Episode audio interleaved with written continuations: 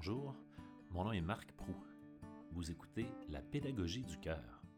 Bienveillance et résilience au service de l'apprentissage.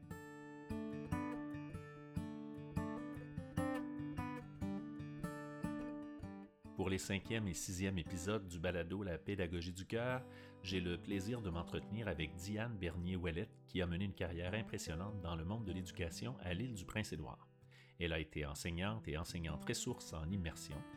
Elle a aussi été conseillère et responsable des services en adaptation scolaire à la Commission scolaire de langue française, puis spécialiste en littératie et mentor dans plusieurs écoles, consultante et leader en littératie au ministère de l'Éducation, du Développement préscolaire et de la Culture de l'île du Prince-Édouard. Encore aujourd'hui, elle participe à la formation des maîtres comme chargée de cours à l'Université de l'île du Prince-Édouard et à celle de Moncton, en plus d'agir comme consultante en littératie scolaire et familiale au ministère de l'Éducation, à la Commission scolaire de langue française, dans divers conseils scolaires dans les maritimes, au Québec, au Manitoba, au Liban et, croyez-le ou non, j'en passe. J'avais envie d'abord, euh, dès le départ, Diane, de te féliciter parce que je voyais que dans les deux dernières années, on, a souligné par différents organismes ton apport dans le monde de l'éducation. Je voyais un prix de reconnaissance spécial de la Prince Edward Islands Teachers Federation en novembre 2021 et tu t'es retrouvé sur le palmarès des personnalités influentes de 2021 par euh, la Franco Presse euh, en janvier 2022. Donc, euh, ben, félicitations d'abord. Merci beaucoup. Merci. J'imagine que ça doit être touchant de, recevoir ces honneurs-là, qu'on pense à toi, qu'on pense à mmh. souligner ton travail? Ah, mais oui, absolument. Hein. Tout d'abord, c'est surprenant parce qu'on ne se lève pas le matin pensant qu'on va gagner euh, des prix ou recevoir des, accolades de la sorte, mais c'est très touchant, oui. je pense qu'on aime savoir qu'on contribue, si tu veux, à l'humanité. Je pense qu'on a tous euh, un rôle à, jouer, à, contribuer à nos communautés et tout ça. Puis lorsque les gens prennent le temps de nous dire, mais tu sais, euh, ta contribution euh, a aidé, mais ça fait du bien. C'est encourageant, mais en même temps, Marc, je n'oublie jamais.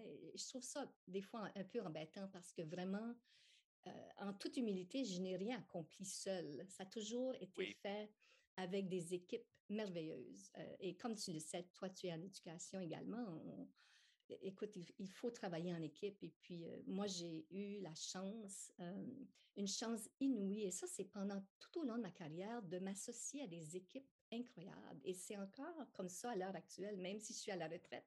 J'ai cette chance de travailler à des projets vraiment intéressants, stimulants euh, en éducation, mais entourés de gens absolument formidable. Donc, ces prix-là appartiennent vraiment à toutes ces équipes-là, mais en tout cas, je, les accepte là, avec bonheur aussi. J'apprécie beaucoup ce qui a été ben, fait. Tu as parfaitement raison. C'est certain que le, travail d'équipe et tout, tout l'entourage fait toute une différence. C'est un travail de mm. collaboration.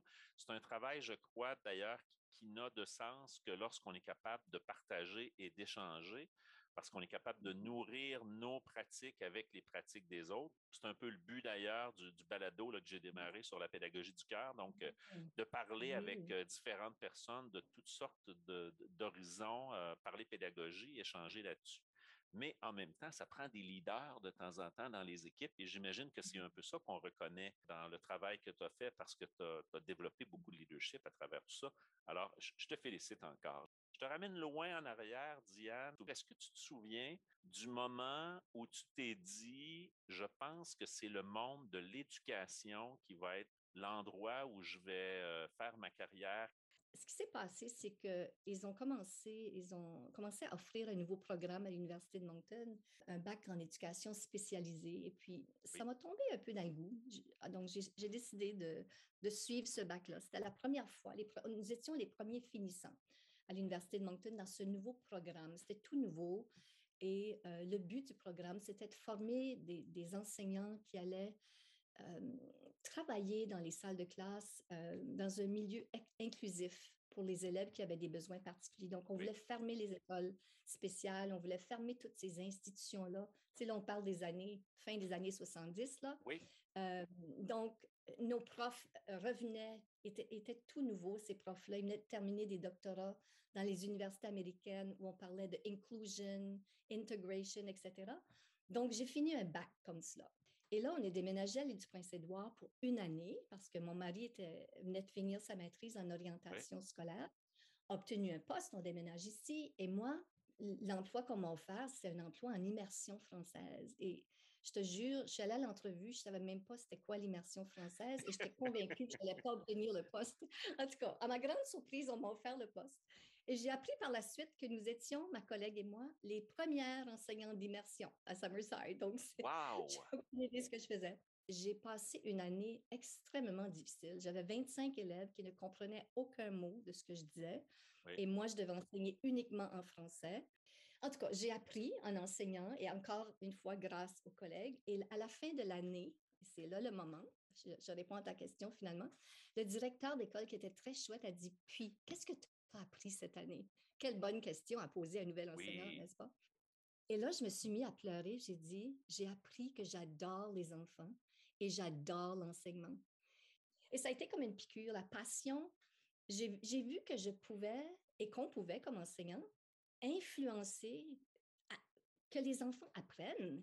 Et moi, le concierge était mon meilleur ami dans l'école et à chaque soir, il venait et il m'encourageait. Il disait Continue, petite fille, continue. Il faut que tu continues parce que ma petite fille est dans ta classe. Puis je veux qu'elle apprenne le français. Lui, il était un Acadien francophone qui avait perdu sa, qui pas perdu sa langue, mais ses enfants. Oui, la les générations suivantes avaient arrêté de parler français. Voilà. Il n'y avait plus d'école française. Alors là, c'était ses petits-enfants qui commençaient, puis il disait non, il ne faut pas que tu arrêtes parce qu'elle, elle va apprendre le français. En tout cas, c'était une belle histoire touchante, mais c'est là que ça a commencé pour moi. Enseigner en français dans un milieu majoritairement anglophone, comme c'est le cas à l'île du Prince-Édouard, présente des défis importants. J'ai demandé à Diane Bernier-Ouellette de me parler de cette situation et des stratégies particulières déployées dans ce contexte. Bien sûr qu'il est certain que d'enseigner dans un milieu majoritairement anglophone, ça ajoute une couche de complexité au niveau de l'enseignement. Donc, tout d'abord, nos écoles françaises ont une double mission. Donc, la première mission, c'est comme vous au Québec, c'est d'enseigner les programmes, les contenus, les compétences, tout comme ça serait dans un, contexte majoritaire. Mais on a une autre mission, tout aussi importante, c'est de veiller à ce que nos élèves s'identifient à la fin de cette douzième année-là, euh, ou votre secondaire 4, je pense, s'identifient à la langue française. Oui, on veut qu'ils s'identifient à la fin, qu'ils développent une appartenance à, à, la culture puis à la langue. Donc, en autre mot, nous, dans nos écoles, à la fin, ils ne doivent pas juste savoir lire, écrire, les maths et tout ça, mais ils doivent aussi, on, vise à ce qu'ils veuillent continuer de transmettre la langue et la culture à la prochaine génération, et puis qu'ils veuillent travailler et contribuer au rayonnement de nos communautés francophones. Donc, ça ajoute ce niveau de complexité-là. Puis pour cela, mais il faut qu'ils soient entourés de modèles d'adultes qui croient à ça et qui, eux, le vivent quotidiennement. Donc, les enseignants, lorsqu'ils enseignent dans, notre euh, commission scolaire de langue française, bien, ils signent aussi le contrat de OK, moi, je vais devenir un modèle accessible d'une personne qui vit en français, qui apprécie ma langue. Euh, donc, c'est comme à, tous les jours, on a vécu à Québec une année, toute la famille, on est déménagé, puis mes enfants ne venaient pas que le laitier parlait français. On passait l'Halloween, puis tout le monde répondait à la porte en français. Puis, tu sais, ça a été une année très relaxante pour mon mari et moi parce que le français était partout. Mais ici, on a toujours été aux aguets. C'est comme intentionnel. J'arrive dans un resto, ma première question, c'est parlez-vous français? Pas sur un ton agressif, mais bien sûr, mais juste pour montrer qu'on veut le français, le service en français d'abord, pour montrer qu'il y a des francophones. Et c'est toujours comme ça. Les médias sociaux, moi, je m'affiche presque exclusivement en français et c'est très intentionnel. Et ma parenté et amis anglophones savent pourquoi je fais ça, puis ils m'appuient là-dedans. Donc, on est toujours. Euh, puis l'autre grand défi, bien sûr, c'est qu'on on veut des standards semblables.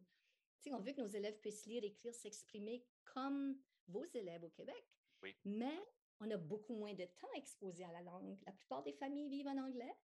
Alors, c'est juste à l'école qu'ils apprennent ou entendent le français, souvent dans plusieurs familles. Donc là, on doit collaborer avec les familles, avec le secteur communautaire, offrir des programmes, des activités après les heures de classe. Donc, quand tu enseignes ici, tu n'es pas juste un enseignant. Tu es un coach de l'équipe sportive en français, tu fais partie du CA d'un organisme. Mais si tu quoi, malgré tout ça, je ne changerai pas de place parce que la vie est très riche. Écoute, aller au Québec, c'est du bonbon pour nous. Là. Et on, adore visiter, puis en fait, on va s'y rendre bientôt, mais pour y vivre, on, se trouve très bien. On a l'impression de participer à un grand projet important. Et puis, euh, c'est ça, comme je le disais tantôt, on est obligé d'apprendre à enseigner ça soit captivant, intéressant, sinon on perd nos élèves. Un élément que je trouvais qui, qui ressortait beaucoup euh, quand on regarde ton parcours, il est clair que tu accordes une importance euh, très grande à la formation continue encore aujourd'hui, tu continues à participer, à aller suivre des formations, à participer à des colloques, à mm-hmm. assister à des conférences. J'aimerais ça t'entendre à ce sujet-là sur l'importance de la formation continue. Je vais commencer par dire ceci. L'une de mes grandes croyances, probablement celle qui est au cœur de toutes mes actions, c'est qu'à la naissance, il y a des enfants, je pense qu'il y a des enfants à la naissance qui gagnent à la loterie familiale euh, sur le plan de la littératie. Et ce que ça signifie pour moi, c'est que dès la naissance et, tout au long de la période préscolaire, ces enfants-là, leurs parents leur parlent, leur disent, leur lisent des centaines, voire des milliers de livres. Ils ont des conversations autour de ces livres-là, ils vivent des expériences de toutes sortes. Ils vont à l'aquarium, ils vont à la ferme et tout ça. Bref, ils sont stimulés. Et lorsqu'ils arrivent à l'école, ces enfants ont des compétences langagières très solides. Donc, ils ont un vocabulaire riche, euh, ils comprennent autant les conversations à l'oral que le langage littéraire dans les livres. Et il y a certains chercheurs qui affirment que ces enfants-là peuvent avoir jusqu'à 2000 heures à leur actif en termes de livres lus et entendus et tout ça. Donc, ça, c'est les enfants qui gagnent à la loterie familiale. Ils arrivent à l'école avec tout ce bagage. De l'autre côté, on a des enfants qui ne gagnent pas à la loterie familiale sur le plan de la littératie. Puis, je dis toujours que pour des raisons qu'on ne peut pas juger. Parce que souvent, si on était à la place de ces familles, on ne ferait pas mieux. Puis même que des enfants qui, gagnent à la loterie familiale dans d'autres domaines, ils sont aimés, cajolés, ils ont, les iPads, tous les trucs, mais personne ne leur lit de livres. Donc, leurs conversations sont, sont moins complexes, ils entendent peu de langage de livres, ils arrivent et le vocabulaire est moins riche. Alors, quand ils arrivent à l'école, il y a un écart qui s'installe entre le premier groupe et celui-ci. À moins que l'école intervienne de façon majeure, cet écart ne cessera de s'agrandir. Puis il y a certains chercheurs qui ont affirmé que à la fin de la première année, si un élève n'a pas atteint les balises attendues, puis on va parler de lecture, on va, se limiter à ça, il y a 85, 95 de chances qu'il ne l'atteindra jamais, à moins que l'école intervienne, qu'il y ait les interventions précoces. Et intervention précoce ne veut pas dire coller une étiquette à l'enfant et dire qu'il y a un trouble d'apprentissage. Ça veut dire qu'on intervient, on enseigne ce qui n'a pas été fait dans la famille. On lit, on converse, on, met le paquet. Alors, moi, je pense que l'école, et ça c'est une de mes croyances, doit être un lieu d'équité sociale. Parce que c'est à ce moment-là que cet écart-là commence, le problème. Puis, pour utiliser une métaphore qu'on trouve souvent dans la littérature, c'est que les plus riches deviennent plus riches au niveau littératie et les plus pauvres deviennent plus pauvres, à moins qu'on intervienne. Donc, quand les enfants arrivent à l'école, et c'est là que je reviens à ta question, une de mes croyances, c'est qu'ils doivent tous gagner à la loterie scolaire. En fait, il ne devrait pas y avoir de loterie scolaire parce que chaque classe, peu importe chaque classe où ces enfants-là vont, ils devraient recevoir ou être exposés à un enseignement très solide en littératie basé sur les meilleures recherches au monde. Et c'est pour ça que je crois tellement au perfectionnement. Je poursuis la discussion avec Diane Bernier-Ouellette dans le sixième épisode du balado La pédagogie du cœur. La formation des maîtres, la littératie, John Hattie, la littérature jeunesse et Yves Nadon ont meublé une bonne partie de la suite de nos échanges.